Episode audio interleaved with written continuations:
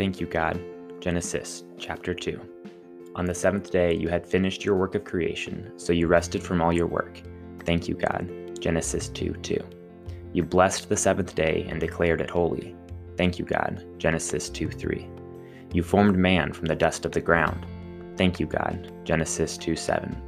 You breathed the breath of life into the man's nostrils, and the man became a living person. Thank you, God. Genesis 2 7.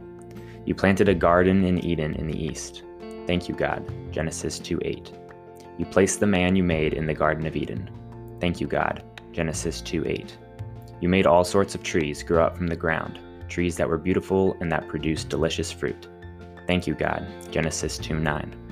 In the middle of the garden, you placed the tree of life and the tree of the knowledge of good and evil. Thank you, God. Genesis 2 9. You warned the man, You may freely eat the fruit of every tree in the garden except the tree of the knowledge of good and evil. If you eat its fruit, you will surely die. Thank you, God. Genesis 2 16 through 17.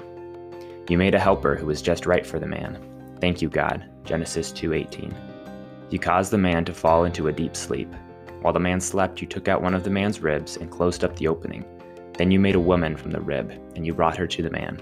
Thank you, God. Genesis 2 21 through 22.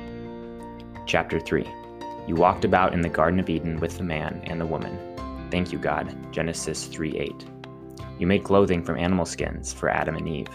Thank you, God. Genesis 3:21. Chapter 6.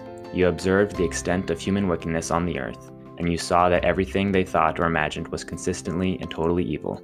Thank you, God. Genesis 6:5. Noah found favor with you. Thank you, God. Genesis 6:8. Noah was a righteous man, the only blameless person living on earth at the time, and he walked in close fellowship with you. Thank you, God. Genesis 6 9. You saw that the earth had become corrupt and was filled with violence. Thank you, God. Genesis 6 11. You observed all this corruption in the world, for everyone on earth was corrupt. Thank you, God. Genesis 6 12. You decided to destroy everything on earth with a flood. Thank you, God. Genesis 6 13.